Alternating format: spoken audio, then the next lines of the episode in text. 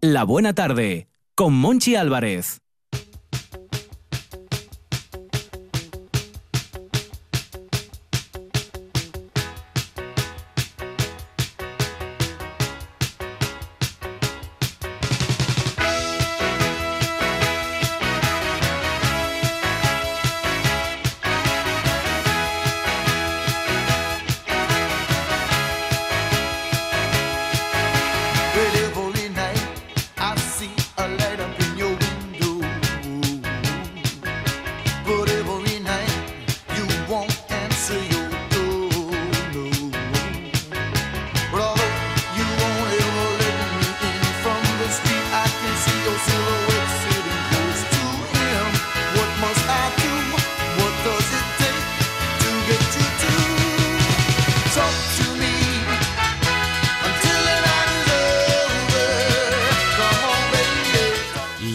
Nosotros la escritora Carlota Suárez. Carlota en la radio.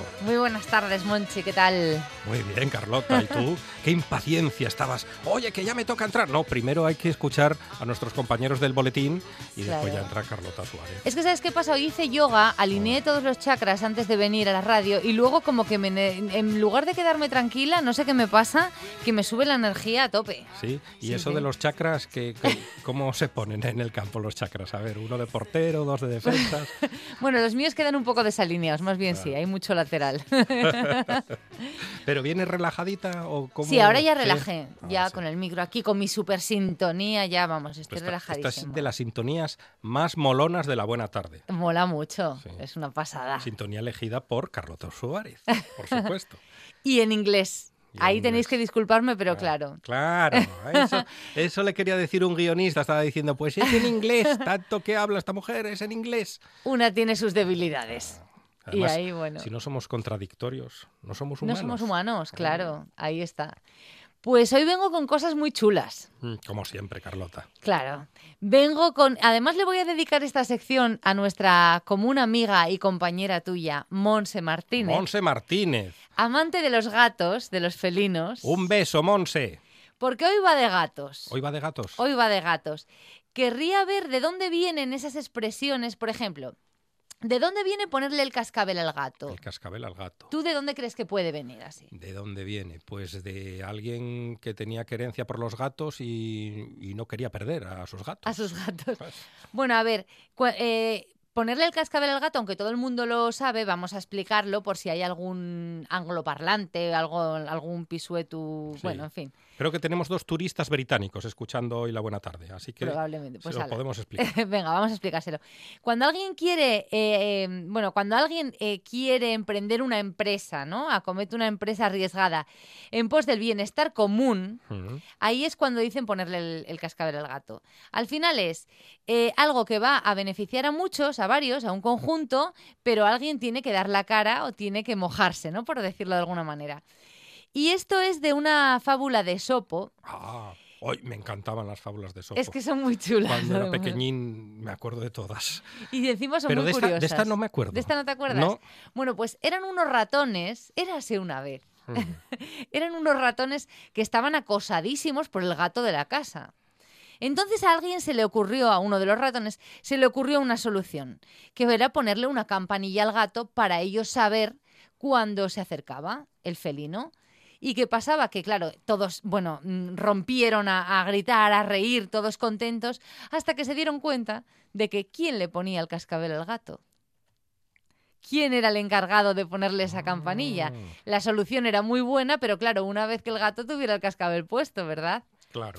Y a partir de entonces, pues decimos ponerle el cascabel al gato cuando alguien tiene pues que arriesgarse o, o, bueno, hacer algo en pos del bien común. Y ahí tenemos el- la expresión. El Otra, cascabel. el cascabel. Otra. Hay una muy fea y muy española, que es llevarse el gato al agua. Ver, estamos- además hay un programa Hay, de la hay tele, un programa, ¿no? lo digo por el programa, pero a mí no me gusta lo de llevarse el gato al agua. A lo porque- mejor- Porque viene de cuando ahogaban a los gatos de pequeñinos. No, ¿No? ¿No viene por de ahí? eso, no, por eso lo traje. Es que Ah, creemos, o bueno, a lo mejor viene a ver, estas cosas históricas y estas cosas de la antigüedad, cada uno ya sabes que da sus interpretaciones, ¿verdad? Pero mm, Yo por lo que leí, por lo que estuve mirando, la tesis más aceptada no es eh, lo de que, claro, tú piensas que antiguamente eh, usaron, pues, como cerca de la ribera de los ríos, ¿no? Coger el gato y ahogarlo o cosas de estas. Además, sabemos que a los gatos, Es muy cruel. claro, y sabemos que a los gatos no les gusta el agua. Simplemente con amenazarlos con eso sería ya, pues, una crueldad, ¿no? Yo me Pues acuerdo que tuve una, una gatina, chiquitina, chiquitina, guapísima, y un día mm, no se me ocurrió otra cosa que digo, "Da, pues me ducho con la gata. Madre y mía. madre mía, cómo me puso la gata. ¿Y cómo Pare- tenías, pare- bueno... ¿Eh? eh, eh, te arañaría todo. Sí, no, es que parecía el Scalestri GP10. no me extraña. ¿Cómo me puso? Pobre gata. Pobre Pobre, gata. de ti, pero pobre gata. Sí, sí, sí. Estaba justificados los arañazos. Qué mala idea. Bueno, pues yo os voy a tranquilizar y creo que mm, a pesar del programa, probablemente ya mires con otros ojos lo de llevarse el gato al agua. Verás, estuve, eh, la tesis más aceptada hace referencia a un juego que ya prácticamente los griegos y los romanos llamaban funis contentius. Es una variante del tira y afloja y consiste en que dos equipos tiren cada uno de, de un extremo de la cuerda y algunas veces en la, eh, la cuerda estaba situada sobre un charco que separaba a ambos grupos, uno y otro. Y resultaba vencedor aquel que conseguía arrastrar, al contrario, a gatas, A gatas. a gatas, hasta los dominios del agua, es decir, al agua. Mm. Y lo del gato al agua vino de gata, de romano, de a- ir a gatas. Ah, era- ah, sí que venía, venía de ahí. Venía de ahí. Lo que Oh. pasa es que, claro, es mucho más textual y mucho más conceptual. Tú te imaginas, pues, un gato que tiras al agua. Mm. Pero todos sabemos que las expresiones no siempre son lo que parecen. Pues como diría Humphrey Bogart en Casablanca, me informaron mal.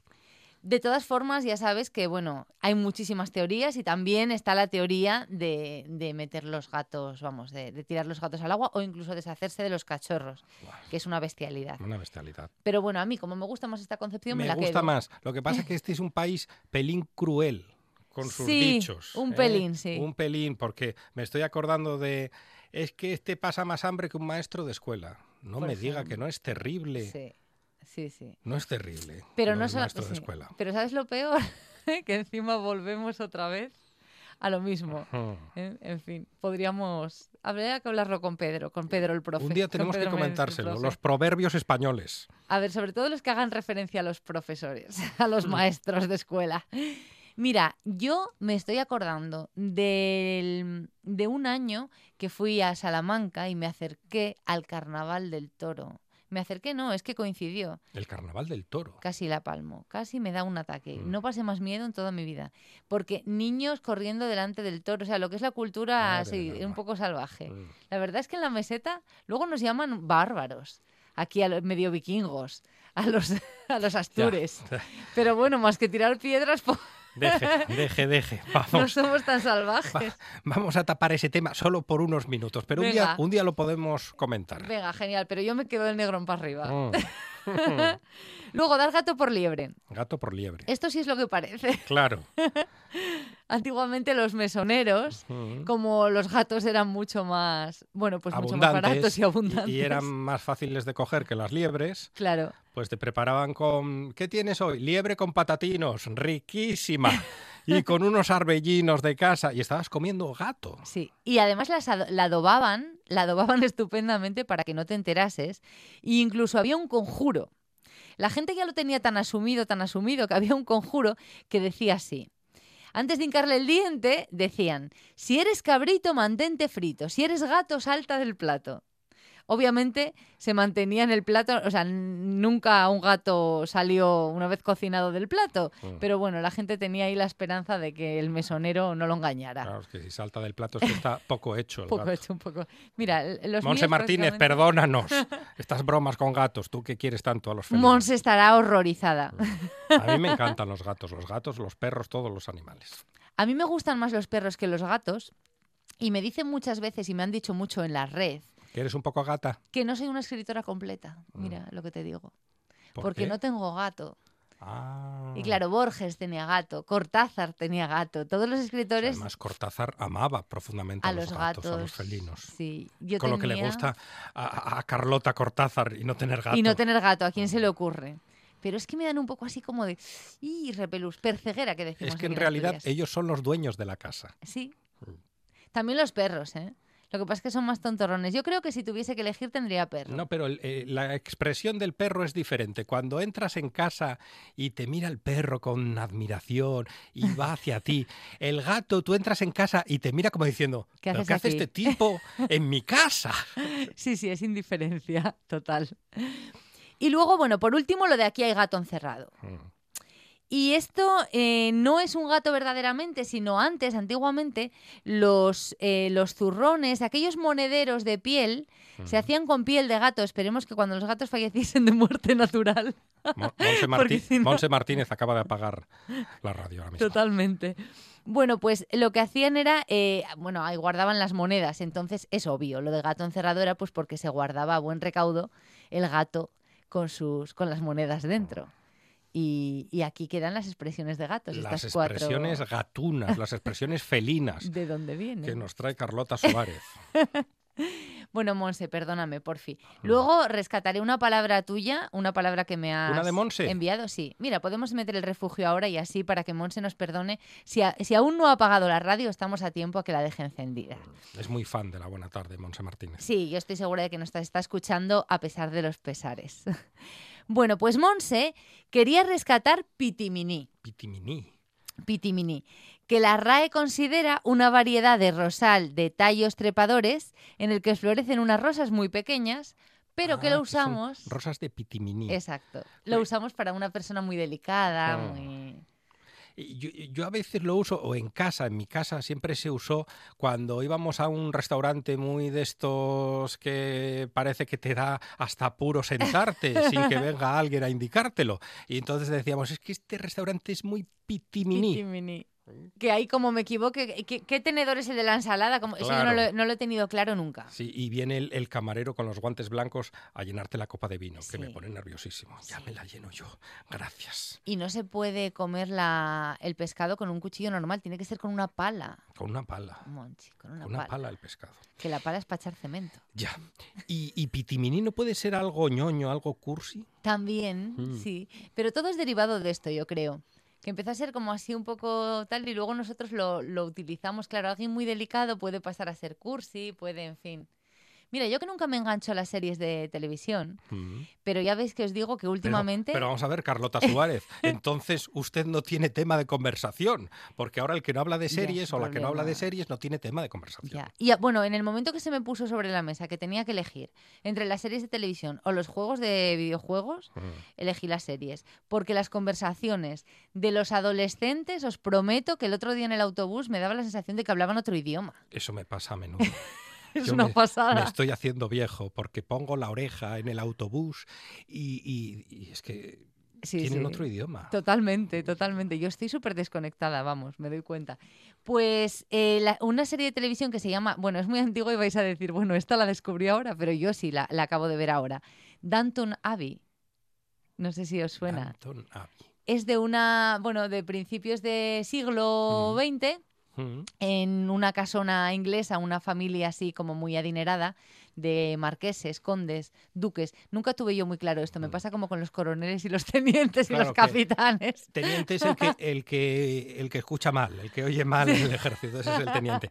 Pero lo de varones, el caso da igual, es tener un título nobiliario. Aquello era, pero es tremendo, ¿eh? Varones, marqueses, condes, duqueses. Pero es una serie muy chula y muy recomendable porque nos damos cuenta de cuándo dejó, eh, bueno, de cuándo en Inglaterra, que sí que es verdad que siguen un poco así, ¿no? O sea, familia real inglesa ya veis cómo es, con esos que sombreros es y la tal. familia más irreal del mundo. del mundo. Pues es un poco cuando el cambio. El cambio de toda esta gente que tenía un montón de criados y un montón tal, pues cuando la clase trabajadora realmente pasa a ser lo importante, ¿no? Y estas familias dejan de, bueno, tienen que eh, permitir que la gente entre en sus casas y tal. Pues allí había mucho pitimini, Mm, mucho, demasiado pitimini. demasiado. Cogían la tacita del té y levantaban el dedo meñique. Sí. Porque cuando se toma té hay que levantar el dedo meñique. Ya no sé por qué y las copas. Y lo peor es que muchas veces te das cuenta y lo tienes levantado sin querer, es como que estorba. Mm. Es que es un dedo que estorba un poco. Lo tenemos levantado sin querer. Sin ¿Dónde querer. escuchado yo eso? Y es un fastidio. Sí. Pero en fin. Bueno, aparte de Pitimini, que la rescatamos en nombre de Monse Martínez, una palabra muy chula. Despiporre. Despiporre me encanta. Despiporre es genial. Mm. Aquí lo utilizamos como diversión desordenada y escandalosa. Y en Argentina es sinónimo de despelote. De despelote en el sentido literal. En el sentido literal. De, de andar ser- en pelotas, de ser vamos. nudista, sí, de ir en, en pulguina. sí, Ah, así que despiporre en Argentina. Exacto. Menudo despiporre, ¿viste? me encanta. Mm, Y es una palabra muy chula porque además suena así, suena como eso, a sí, sí, despiporre, sí. a Despiporre. cachondeo. Contundente. Sí, y me gustan las palabras sonoras y contundentes. Yo creo que por eso las esdrújulas me suenan tan pitiminí y no me gustan. Y Mm. Me- fíjate que pitiminí mira. es aguda. Despiporre me gusta. A mí también, me encanta. Esta la apunto. Sí. Y luego, eh, Mar Zúñiga, en la red, me envió una nota para que rescatase el verbo adiar. Adiar. Sí, porque le parece muy útil y me dice que se ha perdido y es cierto, yo de hecho no lo conocía. Luego, claro, te das cuenta y es, es muy evidente, es muy práctica, es una palabra muy práctica. Es señalar o fijar un día o una fecha para una cosa, Mm, Eso es adiar. adiar. Y es curioso porque no tienes que, voy a fijar fecha, no, simplemente voy a adiar. Voy a adiar, eh, el, pues no sé, Pues el, programa de el- radio. El cumpleaños de mi primo. O voy a adiar el cumpleaños de mi primo. Mm. Bueno, no creo que haya que adiarlo, el cumpleaños será todos los años el mismo día. Depende, porque si queremos celebrarlo el fin de semana, También pues lo ponemos un sábado o un domingo. la celebración. Mm. Bueno, pues es una palabra útil que rescato en nombre de Mar Zúñiga. Adiar. Gracias, Mar. Adiar. Y quería comentaros una noticia muy chula, muy chula, muy chula, muy chula, pero es una pasada. Os recomiendo que la busquéis además en la red y que busquéis fotos. Mm. Porque yo a Monchi le he traído fotos para que la vea, para que las vea, porque eh, se trata de una biblioteca Ah, que está en, Ar- en Ankara, en la ciudad turca de Ankara, y que ha sido rescatada íntegramente de la basura. La biblioteca qué bonita está... noticia. Es una pasada. Hay noticias como que te hacen reconciliarte con el Mm. mundo. Y sonríes al instante. Sí, sonríes, te arranca una sonrisa. Pues esta es una de esas noticias. Además es el típico sitio que tú vas a Ankara y seguro que vas a ver los típicos monumentos y los Sí. típicos sitios turísticos. O a ponerte pelo, que ahora los españoles van a Ankara a ponerse pelo, todos los calvos. Ah, yo tengo un amigo que no voy a decir Ah, el nombre. Yo estoy presu- pidiendo presupuesto. Pero no, ya me voy a quedar calvo, me parece. Yo creo que es mucho más sexy, Monchi. Sí, sí, sí. Sí, sí. sí, sí. Además, teniendo una buena cabeza, ¿dónde va a parar? Claro, y además, pero si tienes pelo en la barba, Claro, ¿para qué todo quiero? lo que quieres, ¿para qué quieres en la cabeza? ¿Para qué quiero en la cabeza? Pues en Ankara, señores, señoras, que no solo van los españoles a ponerse Pelo. pelo. Están, También se puede ir a leer. Se puede ir a leer y además es que es una noticia entrañable, es una noticia preciosa. Encontraron en la basura libros, fueron Sí. acumulando libros Sí. y, y ¿dónde pusieron estos libros? En una biblioteca muy especial. Sí, porque encontraron una fábrica de ladrillos eh, abandonada, que además la fábrica de ladrillos, para que los oyentes se sitúen, que se imaginen las típicas eh, cúpulas de ladrillo cocido, Mm. de este de que es como ladrillo caravista, pero sin, sin dibujo ni nada. Eh, pues eso, las típicas cúpulas como si fuese un túnel, todo lleno de libros a los lados, con aperturas, o sea, con zonas como más abiertas, con alguna mesa. Es que es una chulada. Libros rescatados de la basura. Rescatados de la basura. Vamos a ver, los Tiene basureros una parte de Ankara... alegre esta noticia y una triste, porque tirar los libros. Ya, es un- ya, la verdad es que yo los dono todos. Y me cuesta, aún así luego, cuando tengo en la caja de regalar, todavía... Pero usted dona libros. Yo puedo donar cualquier cosa, pero menos los libros. Es que mira, yo hace poquito hice, un, hice obra en casa, Mm. hice una librería muy chula, pero claro, aún así dije, bueno, es el momento de aquellos libros infantiles y juveniles que ya no Mm. voy a releer Ya, pero cuántos recuerdos pegados a esas páginas. muchísimos. Pero cuántos ¿sabes? buenos momentos. Sí. Lo que pasa es que yo siempre digo que hay que darles una segunda vida a los libros. Y claro, soy un poco egoístona en ese sentido. Mm. Además, ya sabéis que ahora lo de prestar los libros no me gusta nada y los anoto todos en, en mi cuaderno Por negro. cierto, yo creo que le debo uno todavía. Pero como te tengo fichado y te Ah, veo todos los vale. lunes, no hay peligro. Entonces, ¿qué pasa? Que tú sabes cómo están las bibliotecas, que no hay un duro. Mm. Y sabes cómo están Bueno, los eso, coles es- eso dicen los políticos, que no hay un duro para las para las bibliotecas. bibliotecas, curiosamente. Para otras cositas sí que hay duros. Y luego los colegios públicos, que aquí, bueno, es un, un tema peliagudo, es que mm, las bibliotecas tienen muy poca dotación. Entonces hay un cole al que yo tengo especial cariño, el Colegio Campo Amor, con el que tuve contacto mm, después de, bueno, de mi trabajo este de 8 a 3, el que paga las facturas, y, mm, y decidí regalarles mis cuentos y mis libros infantiles y juveniles a ellos en la biblioteca, Ah. porque sé que lo iban a aprovechar.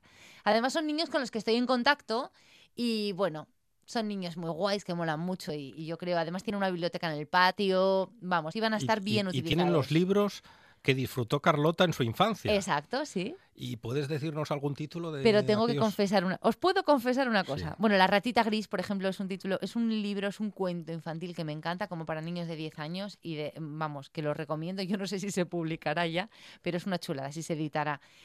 Pero hay un cuento, hay un libro que después de tenerlo en la caja, lo confieso, chicos, lo siento muchísimo, fui por él, Lo abrí la caja. Lo retiró de la caja. Además estaba, de- os te prometo que estaba Monchi con, cerrada con, con cinta de carrocero. y aún así abrí Cogió- la caja, Cogió un cúter o y una, o resca- una navaja. una, sí, una navaja, rescaté Momo y la volví otra vez a, a poner más Mm. cinta, claro. Precioso, Momo. En fin, no lo, es que Momo no lo puedo evitar. Mira, la historia interminable sí que la, la regalé de Michael Ende, que está genial, pero es que Momo es como el gran incomprendido. Entonces me lo quedé a Casiopea y a esa niña huérfana. Y por ejemplo, mira, eh, Carolyn Berta y las sombras o Los escarabajos vuelan al atardecer de María Gripe. María Gripe es una autora que tenemos muy olvidada y que es una maravilla para niños y niñas, incluso actualmente. Además, qué estupendo título. Repítalo otra vez. Carolyn Berta y las sombras o Los escarabajos vuelan al atardecer. Son dos, ¿eh? Son Mm. dos, pero de la misma saga. Mm, No se me olvida, porque fue el primer libro que yo dije, soy mayor. soy mayor. Sí. Cuando leí Carolyn Berta y las sombras, Barco de Vapor era, tenía un código de colores, no sé si lo recordáis. Sí, sí, sí. Entonces, el, cuando eras ya, muy, ya mayor, te leías a partir de los 12 años que era rojo. Hasta entonces era naranja, antes verde, azul. Y cuando yo me leí Carolyn Berta y las sombras, me, me sentí realmente mayor, porque me faltaba como un año para... Yo iba un poco por libre con la lectura, porque, Bueno, porque cogía a mi padre los libros y a lo mejor con 12 años estaba leyendo La Mamma o El Padrino, que es que me encanta. Es que una La pasada. novela negra me encanta desde que era un chavalín. O, o ese libro que estaba un poco más alto, que empezaban todas las historias con Cuenta el profeta y solo Alá es más sabio. Las mil y una noches. Las mil y una noches, eso era un poco ¡Qué picante. gran libro! Eso me pasó a mí con Afrodita, que teníamos una, teníamos una estantería con unos libros de colección, de estos muy chulos, repujados y tal, y faltaba uno. Y estaba escondido. Y Hmm. claro, pero ¿por qué escondía mi padre ese libro? Hay Y que buscarlo. hay si que está buscarlo. escondido, hay que Hay buscarlo. que buscarlo. Así que eh, seguid escondiéndole los libros a los niños porque Los es van a que encontrar. los van a encontrar y eso es genial que los encuentren. bueno, pues más cosillas. Aparte de este basurero biblioteca que hay que visitar, a mí me encanta. Vamos, si voy a Ankara ya sé la primera visita que voy a hacer. Porque además, al principio, este basurero, o sea, esta biblioteca, era para los trabajadores de la basura, pues para pasar su tiempo libre. A ellos se les ocurrió, fueron rescatando los volúmenes, incluso enciclopedias completas y colecciones completas. Alucinante lo que le- la gente tiraba. Lo fueron rescatando, los que se podían rescatar los clasificaban y los que no hacían bancos, los utilizaban de topes de puerta, de estantes, está todo Eh, súper Eso sí reciclado. que es darles una segunda vida a los libros. Hombre, incluso tienen lámparas hechas con, con tuberías de cobre y libros en, la, en esa biblioteca. La verdad es que es una pasada. Empezó siendo un lugar para ellos descansar del turno o cuando o para jugar al ajedrez, también pusieron mesas y tal, y ahora ya puede entrar todo el mundo y pertenece a la red de bibliotecas, pues el equivalente a lo que sería aquí la red de bibliotecas municipales. Allí en Ankara, pues no sé cómo se llamará, pero parecido, vamos, y está ya abierto pues a todo el público. Una noticia feliz. Una noticia feliz y En genial. Ankara. Sí, una violeta. Y luego os quería traer personajes literarios que saltaron del libro y que se quedaron, que llegaron para quedarse. A ver. Ponga ejemplos. Por ejemplo, Cacaseno. Cacaseno. Sí, este quizá no suene, pero en- si lo buscamos en la RAE, está definido como, es una palabra que se define como hombre despreciable y necio. Uy. En Perú y Bolivia se lo llaman, llaman cacaseno a aquellos que están un poco retrasados en el cole, que mm, incluso a la gente necia, eh, que no, estúpida, los llaman cacasenos. Cacasenos. Y en realidad era un personaje literario que fue eh, Con eh, un nombre feo. con un nombre bastante feo, pero que nos quedamos. Como el que Ujú. se queda Kleenex para definir a los, Ya, a los pañuelos de papel. cacaseno. Sí, en 1917 el, el- el Diccionario de la Lengua Española lo definía como necio, igual que se utiliza actualmente en Bolivia, y luego en 2001 pasó a ser la definición que yo os acabo de acabo de contar, quizá por eso del, bueno, de ser más políticamente correcto, como hombre desprecia- despreciable y necio. No se utiliza mucho, sí que se utiliza en algunas partes de Castilla, en algunas zonas de Castilla, concretamente en Burgos, en la zona de Burgos, pero bueno, que sepáis que viene de Bertoldo, Bertoldino y Cacaseno, que son dos cuentos un poco, bueno, son están basados, son cuentos antiguos y son relatos así un poco de la Edad Media. Son un poco rollo, ¿para qué lo vamos a negar? eh? No, no le convencen a No me convencen Suárez. mucho, son un poco aburridos, Pero vamos, Ber- tampoco vayáis a leerlos. Bertoldo sí es un nombre precioso. y Bertoldino, mucho más chulo que Bertoldino. Es asturiano. Podría ser de Blimea, Sí, Bertoldino. Perfectamente. Como Jovino. Sí, perfectamente.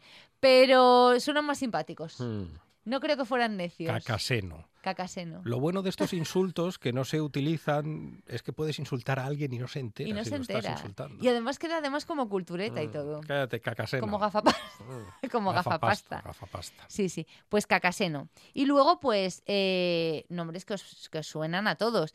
Eh, llamamos Celestina a la alcahueta. Mm. Y en realidad Celestina era una alcahueta, pero era una alcahueta, bueno, pues la alcahueta de Fernando Rojas, ¿no? De, de la tragicomedia Calisto y Melibea. Calisto y Melibea. A mí me obligaron a leerla en el instituto. Ah, lo dice con mal gesto. Me fastidió que me obligasen a leerla y luego me gustó. Fue entretenida, igual que la colmena de Cela. Mm, Vamos, odiaré para siempre al profe de literatura que me obligó a leerla. Mm, La Celestina me gustó. Me gustó, me lo pasé bien. Yo interpreté a Calixto. ¿Qué me hace- estás Hace muchísimo tiempo. Sí, en Sí, el sí. cole. Eh, no, no, ya, era, ya estaba crecidito. Estabas yo. crecidito. Sí, sí, sí. Qué chulo. Lo del teatro Me, mola. me echaron del grupo teatral. ¿Qué me Un saludo dices? a mis compañeros después de, de aquella interpretación. Nah, cosas que pasan. Bueno, tuvimos una, una experiencia parecida porque yo hice de dramaturga en el instituto y también me echaron. Bueno, me invitaron ana- amablemente a no ir a la- al estreno de la obra. Pero ¿quién toma esas decisiones, la verdad? Porque, en mi caso, la profe. porque decimos, me echaron y luego no recuerdas muy bien a la persona que te echó. Eh, Yo lo recuerdo perfectamente. sí, sí. Porque además, como mi nombre es muy sonoro, Mm. cuando me querían reñir era muy fácil, claro. Carlota. Con la, con la R sonora, como Carmen Gómez Ojea cuando quiere Exacto. eh, que suene la R. Sí, sí. La verdad es que no, fue una experiencia. Fue muy chula, pero luego, bueno, agridulce, porque no pude asistir al estreno. Yo me empeñaba elegir, eh, en elegir todo, en hacer, elegir los personajes, eh, todo, todo. Y bueno, a mí me tocaba escribirlo, pero mis compis, pues había compañeros que se dedicaban a otras cosas y había que respetar, claro. Ya Claro. que ella no, no, no, lo de respetar no iba conmigo y claro, Mm. pues mm, lógicamente mi profe, con mucho criterio, me invitó a abandonar el recinto. Y además yo estudié en la laboral y tuve la suerte infinita de que lo hacíamos en el teatro, imagínate. Oh, Me perdí una oportunidad, vamos. qué maravilla. Sí, fue un fracaso la obra, mm, pero bueno. Porque no estaba obra. Carlota, claro. Bueno, en fin. Lolita. Lolita. Lolita, llamamos Lolita a esa joven, mm, en fin, eh, voluptuosa, eh, que guiña un ojo, ¿qué tal? Una palabra muy de- machista. hija de Lola Flores, Lolita. Lolita. con aquella canción que decía, apuesto por el amor, amor, amor, que sin amor no hay nada. Es por Lolita la Es hija por de Lolita, la hija de Lola Flores. La de Nabokov. Exacto, de Nabokov. Mm, Entonces, bueno, pues nada, tenemos a Lolita que actualmente se sigue utilizando, esperemos que se deje de utilizar porque a mí es una- un adjetivo que no me gusta nada. Sí, por favor, que suena machista. Sí, pero bueno, mira que yo no soy una pejiguera de mucho cuidado, que entiendo que el lenguaje hay que adaptarlo, pero Lolita no me gusta. No me gusta y no me gusta. Pero ahí está y se usa. Entonces, bueno, tenía que traerlo y que sepáis que es en realidad un personaje, porque claro, nosotros sí que lo sabemos, pero hay generaciones que ya no conocen el significado, no saben que Lolita era un personaje literario. Los que van hablando en, el autobús en un idioma extraño. Extraño, exacto. Mm. De niveles y Oh. monstruitos y puntos. Level 40 time. Bueno, y pantagruélico me encanta. Pantagruélico. A ver, mirad, pantagruélico hablamos cuando... La fartura, Monchi. Mm, sí, Esos sí. fartures que os Eh. gusta tanto pegaros en la buena tarde. Cuando, cuando podemos. Por cierto que... Cuando llegan los moderniellos, a veces lo hacemos. Sí, por cierto que yo tenía la esperanza de que hoy estuviera Gombau, Hmm. Gombau Cluny, para hacerme un café. Llegará, llegará. Llegará, Gombau. pero sí, yo, bueno, nada, no me debió de leer en la red porque yo quería que me viniese a hacer un café de los de él y no encontré, no encontré las cápsulas, no me lo pude hacer. Bueno, pues Pantagruélico tiene su origen en un relato que sí que os recomiendo que leáis. Hablamos muchas veces de los límites del humor.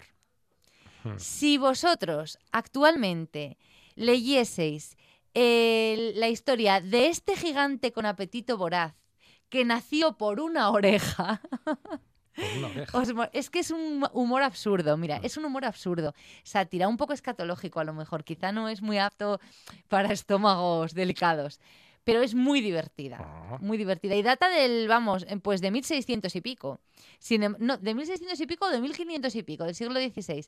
Pero te mueres de la risa. Es francesa, es una. Bueno, son, son relatos de un autor francés que no me atrevo a pronunciar porque ya sabéis que mi francés es fatal.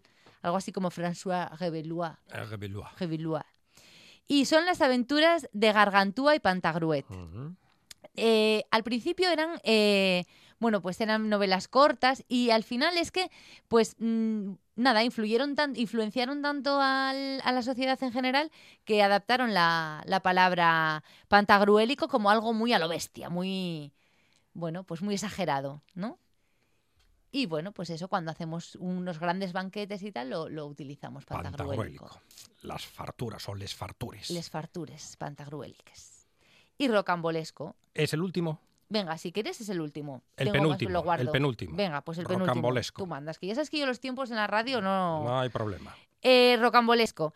Pues nada, rocambolesco viene de unos folletines que hablaban de un, de un personaje un tanto curioso, porque en realidad empezó siendo malvado y terminó siendo el típico ladrón de guante blanco, que os sonará porque dejaba una sota de corazones en donde cometía el delito. Ah, creo que lo hacía Urdangarín. Hacía lo mismo.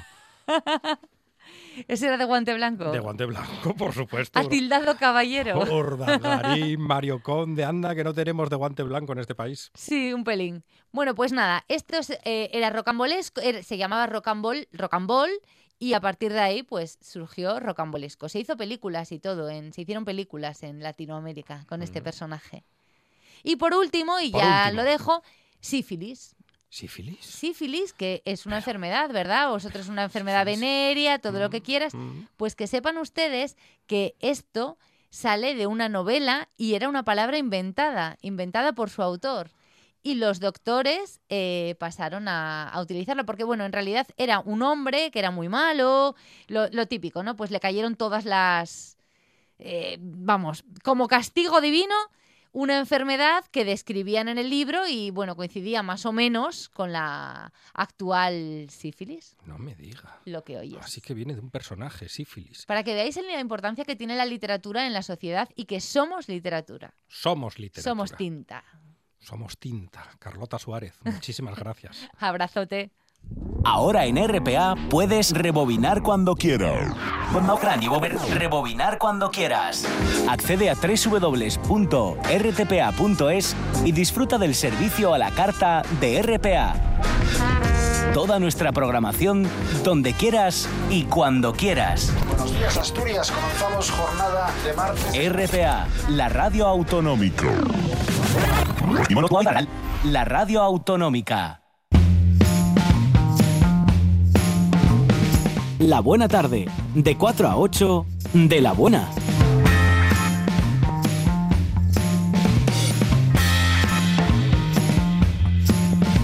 Y el ma... Monchi, Mauricio Suárez iba a decir, es, ese, el Monchi Álvarez, es nuestro héroe.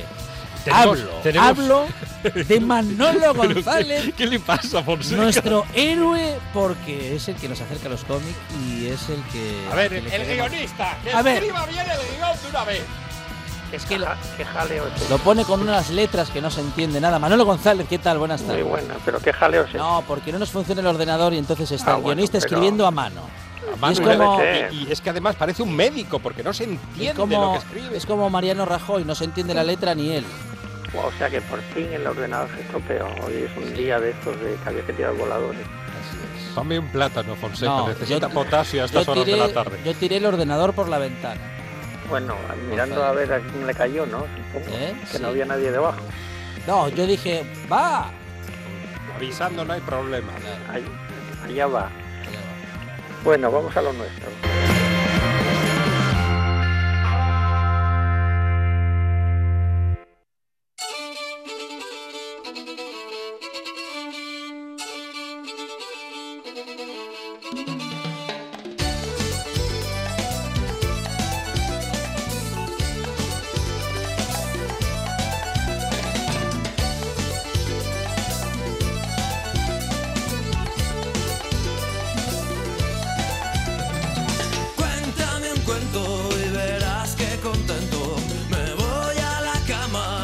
Qué elegante viene nuestro profesor de los lunes, don Pedro Menéndez.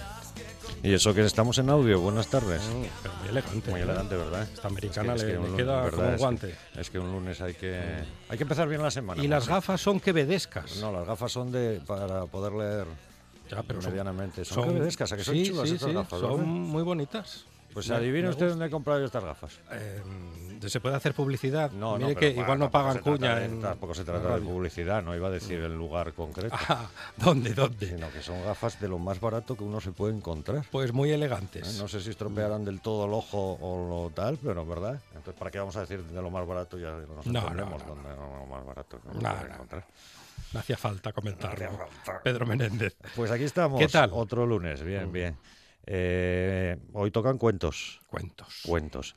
Y toca hablar de un escritor muy curioso, porque ya saben los oyentes que a mí me gusta estos escritores que tuvieron su momento, luego desaparecieron, no se supo más de, no se sabe más de ellos. Mm. Esos escritores que tuvieron su momento y desaparecieron y que se olvida a la se gente olvida, se olvida la- se completamente olvida la, de gente ellos. completamente de ellos. Y en este caso es fue un escritor, eh, hablando de cuentos, uno de los mejores autores de, de cuentos españoles en, en- en los años 70, en los años 60. El nombre es alguno de nuestros oyentes, como siempre, atendiendo a las edades diversas de nuestra audiencia. Francisco García Pavón. Francisco García Pavón, un autor de Tomelloso. Nació en el año 1919, murió en Madrid en el 89. Entonces, este Francisco García Pavón eh, fue conocido. eh, Muchos de nuestros oyentes estarán diciendo, pues vaya nombre que acabo de soltar, Francisco García. ¿Quién será este Francisco García Pavón? Pues por lo menos los más maduros, vamos a dejarlo así, le tendrían que reconocer porque probablemente no hayan leído una sola línea suya, pero a lo mejor en un momento determinado de su vida siguieron con fervor una serie televisiva en el año 71 que se grabó a partir de eh, unos relatos, unas novelas, unos relatos que escribió en torno a la figura de un policía local de un pueblo que se suponía que era Tomelloso. De hecho, la serie estaba rodada en Tomelloso y muchos de los entonces habitantes de Tomelloso hicieron de extras, de figurantes, que era historias de Plinio, con un actor Antonio Casal. Y claro, era cuando televisión solo había una, y en blanco y negro. Y el, se- el segundo canal era y- la uno Segundo canal. el segundo canal llegó más ¿Cómo se tarde. nota que es usted muy joven? Sí. Claro, No, segundo no, muy canal. joven dice. tampoco, pero- Segundo canal. Nada, era- Eso ya era. Era del bueno, 70 y algo. Estamos hablando de uno con suerte y en blanco con y suerte. negro y con la antena moviéndose para intentar localizar bien. A lo mejor con esto todavía no les suena, les empieza a sonar eso de historias de Plinio. Pues tenemos la sintonía.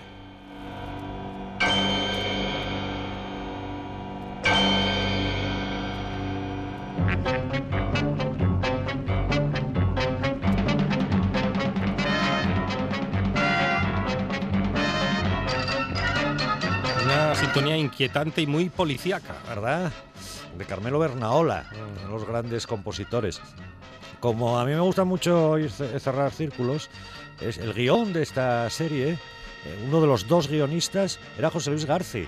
Hombre, José Luis Garci, hombre, tiene una resonancia especial en Asturias, primero por sus vínculos con Asturias y luego por volver a empezar.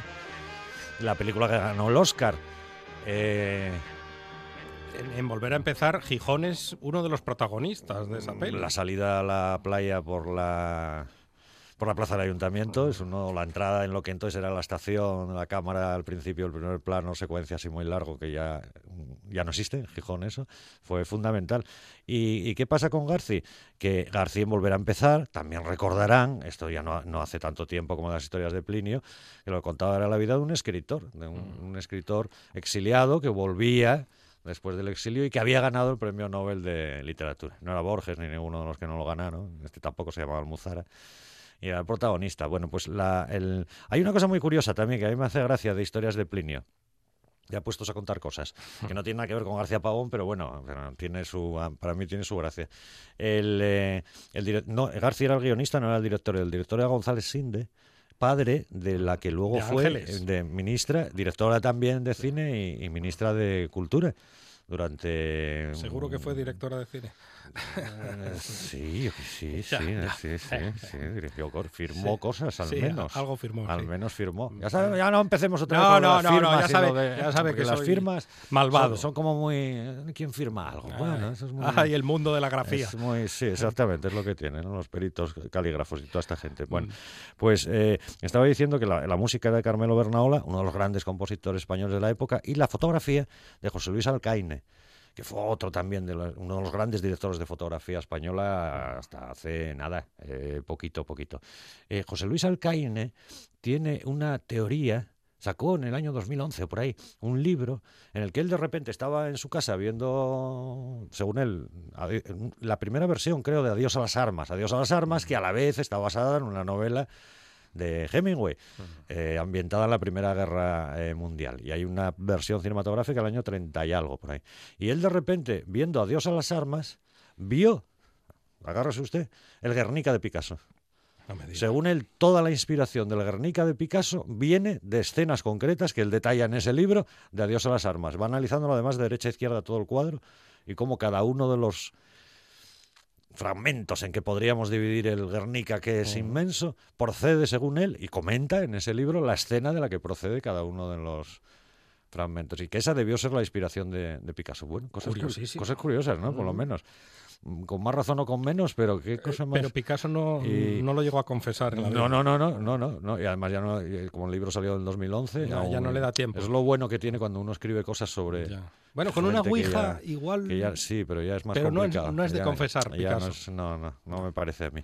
Bueno, pues volvemos a García Pavón, que era con quien empezamos, claro. García Pavón que eh, hizo aquí prácticas del servicio militar, de lo que entonces era milicia. Aquí me refiero en Oviedo. Milicia Y universitaria. milicia universitaria en Oviedo. Y ahí escribió eh, su primera novela que se titula precisamente Cerca de Oviedo. Quedó finalista del premio Nadal en el 45. El- hablamos hace unos meses de Carmen Laforet, que fue la ganadora del primer Nadal. Cierto. Ella fue la que animó a García Pavón a presentarse al segundo. No se lo dieron, eh, quedó finalista con esa eh, novela Cerca de Oviedo.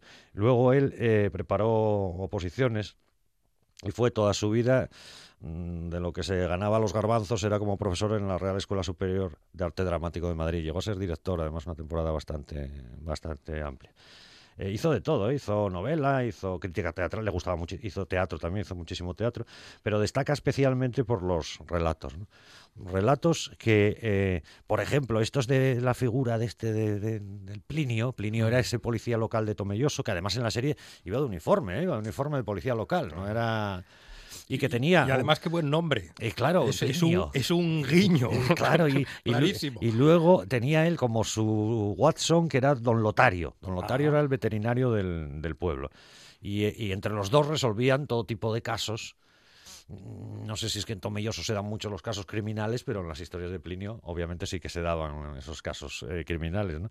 Y es una Era serie una suerte de Sherlock para- Holmes y, y a Watson. la, a la española, A la eh, española. eh, versionada luego por Garci A- por el a- otro a la lado. manchega. A la manchega, a la manchega, a la manchega. Claro, tan a la manchega que lógicamente el edificio de la Facultad de Letras de Ciudad Real lleva el nombre de Francisco García Pavón y, eh, y en Tomelloso eh, hay un premio de narrativa, eh, tiene eh, un instituto de educación secundaria de Tomelloso se llama Francisco García Pavón, o sea que él fue, como es normal, una de las figuras de, su, pueblo, muy querido además.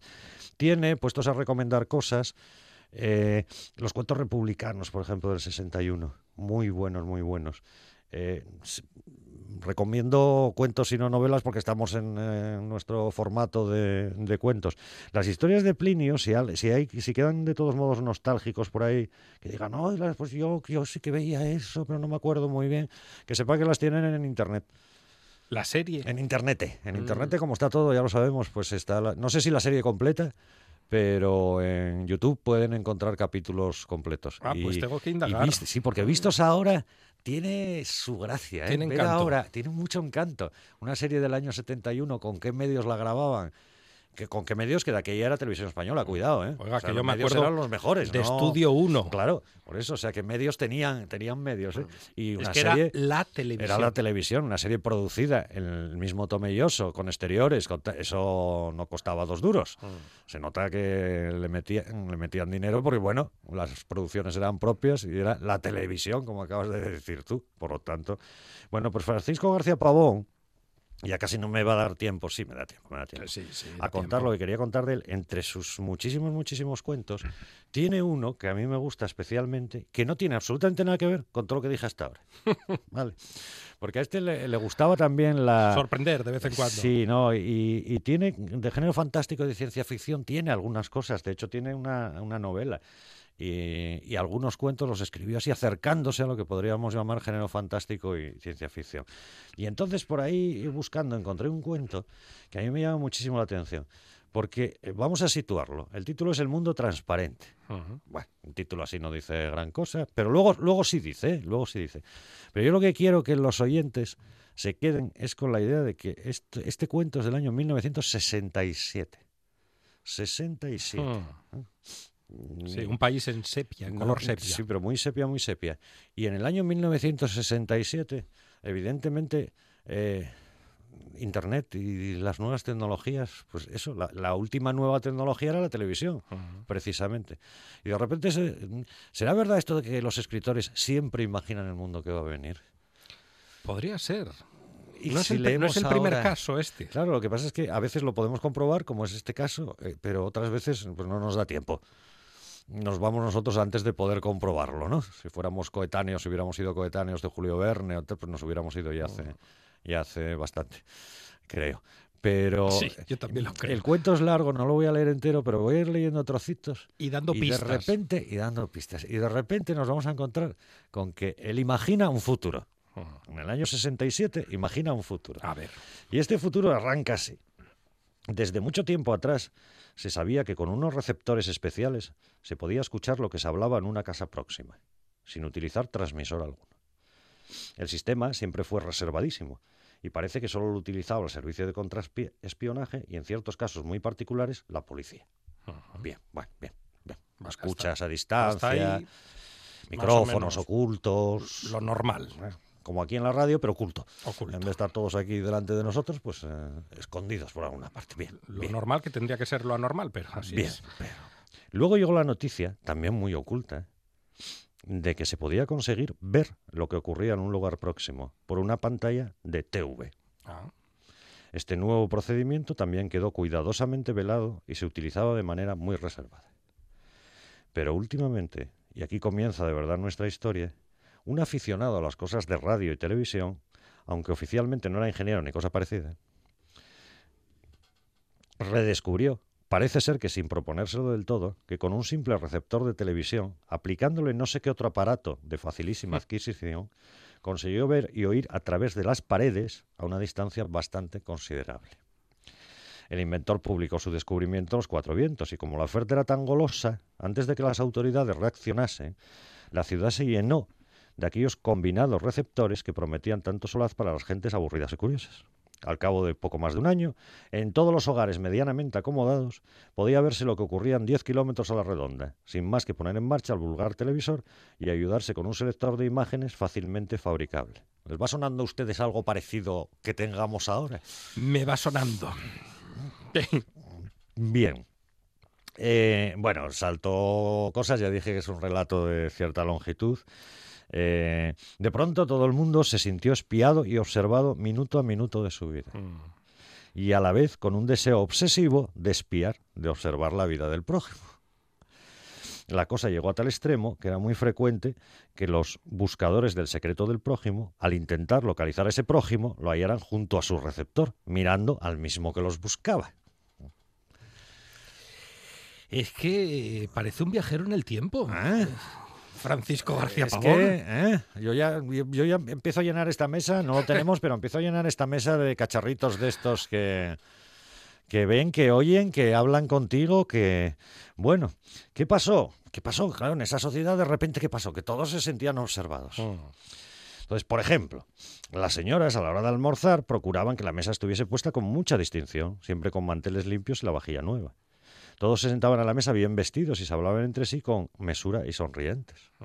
Las comidas, por el temor al que dirán, eran realmente buenas y bien servidas. Ya. Los presupuestos familiares se resentían por la necesidad de esta forzosa, forzada política y circunspección.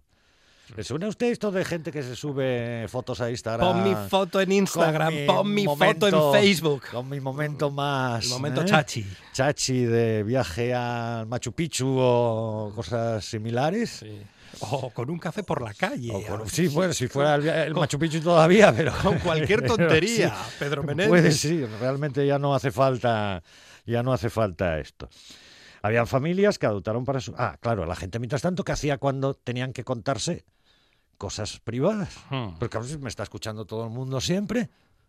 Y, y- o, o- o- o pueden escucharme. ¿Qué hacían? Entonces, curioso. Había familias que adoptaron para su comunicación la costumbre de pasarse notitas escritas con letra muy menuda, Ah. que leían pegándoselas mucho a los ojos o amparándose con la mesa y utilizando la minúscula linterna, porque todos habían comprado una linterna pequeñita para por la noche. A mí esto automáticamente, según leo este párrafo, me recuerda.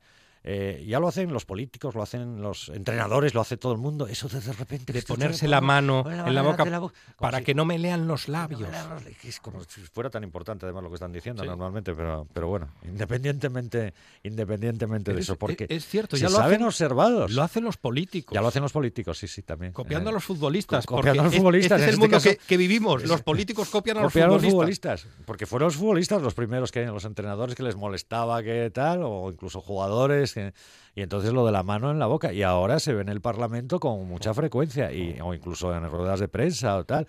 A mí de pequeñito yo creo que mi abuela me debía decir eso de que era de mala educación De hacer mala- esas cosas. y es pero que es de mala educación. Supongo, ¿no? No lo recuerdo bien, pero seguro que me lo decía que era de, de mala educación eso.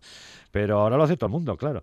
Eh, más, más, más cosas. A ver, me salto parrafitos y, busco aquellos que son eh, más, más parecidos. ¿no? Ah, muy bueno esto. El trabajo en oficinas y fábricas se convierte. Tiene eh, García Pavón, eh, mm, bueno, otro comentario. Es de una ironía tremenda, ¿eh?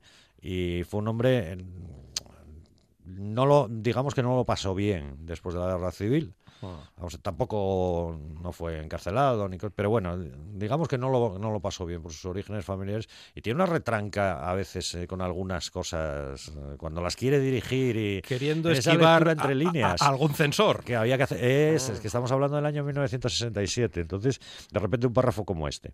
El trabajo en oficinas y fábricas se convirtió en un verdadero martirio, a la vez que enormemente productivo. Porque todo el mundo, al saberse observado y oído, trabajaba con una meticulosidad especial y en absoluto silencio. Claro. Uy, Cuidado. Uy.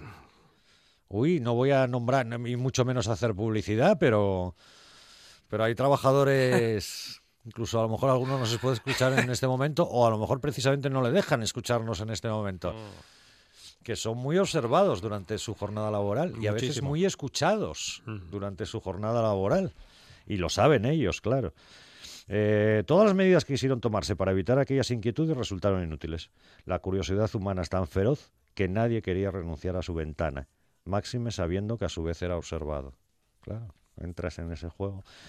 Y parece que todo va bien, que parece que todo va bien, pero no siempre va bien, porque luego llega un momento en que esto desesperan y desesperan y desesperan, y hacerse constante tensión. ¿Y cómo acaban? ¿Le suena a usted de las redes sociales?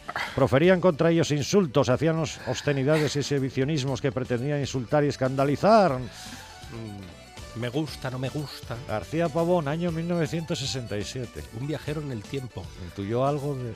Pedro Menéndez, muchísimas gracias. Buena semana, gracias.